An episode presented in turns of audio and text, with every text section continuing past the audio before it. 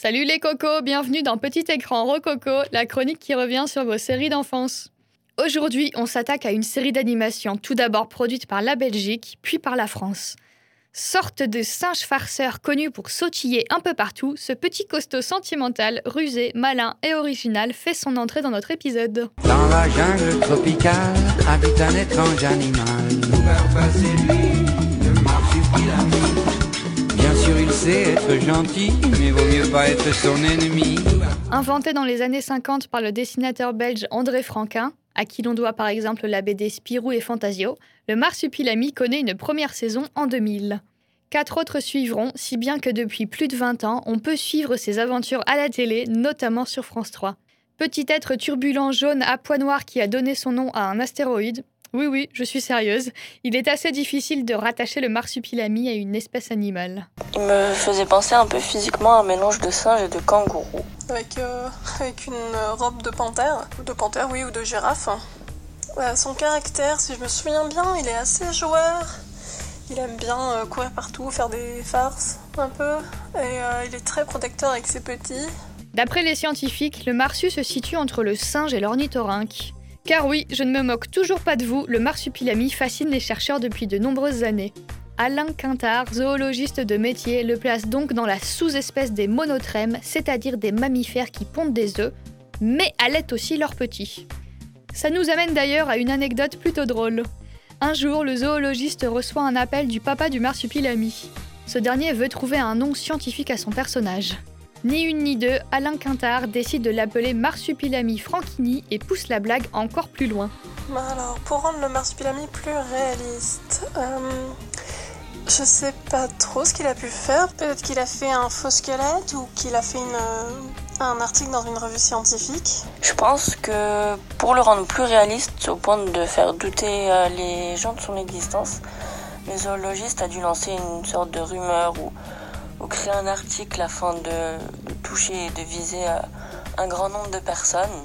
Wow, bien vu pour l'article en effet, Quintard publiera un article scientifique, lequel sera validé par la Zoological Society of London, dévoué entre autres à la conservation et à la préservation des espèces sauvages et de leurs habitats.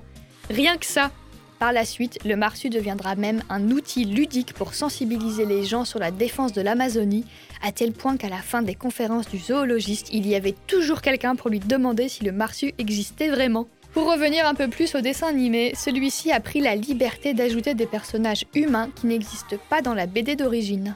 Aussi, qui ne se souvient pas des adorables bébés marsus Mais quels sont leurs noms déjà? Et où vivent-ils? Les bébés, je crois qu'ils s'appelaient Bibi, Bobo et je sais plus le dernier. Je me souviens qu'il y en avait deux jaunes et un noir, je crois. Et euh, comme si ça avait séparé les tâches euh, sur les, sur les petits. Et ils dorment. Euh, il me semble qu'ils dorment dans un nid dans les arbres, un truc suspendu dans les arbres. Bah, ils vivaient dans la forêt, il me semble, et je crois qu'ils dormaient dans une espèce de cabane suspendue. Euh, ouais, je crois qu'ils dorment tous dans le même nid. le marsupilami, la maman et les trois petits. Ouais, bien vu. Les trois loupios s'appellent donc Bibi, Bibo et Bibu et vivent avec leurs parents dans l'énorme nid construit dans les arbres. Avant de conclure cet épisode, il est temps de poser la question à laquelle tout le monde pense.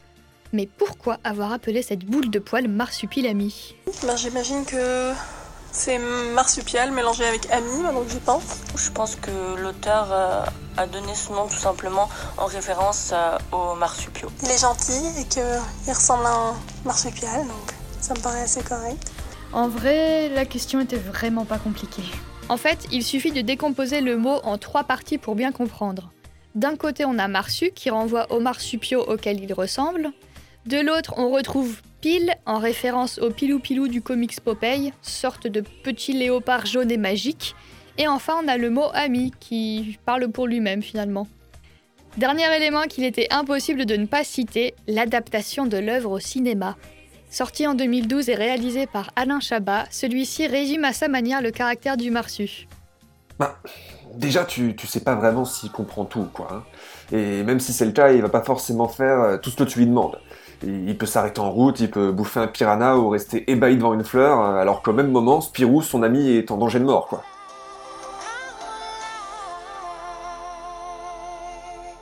Pour les petits curieux qui se poseraient la question, alors non, ce n'est pas Alain Chabat qui vient de s'exprimer à l'antenne, mais on y croirait presque. Et sur ces belles réactions, le Marsu repart dans sa forêt. Merci pour votre présence et votre écoute et on se retrouve bientôt avec le 24e épisode de Petit écran Rococo. Quelle sera la prochaine série d'animation? Comptez sur moi pour garder la surprise jusqu'au bout. À plus tard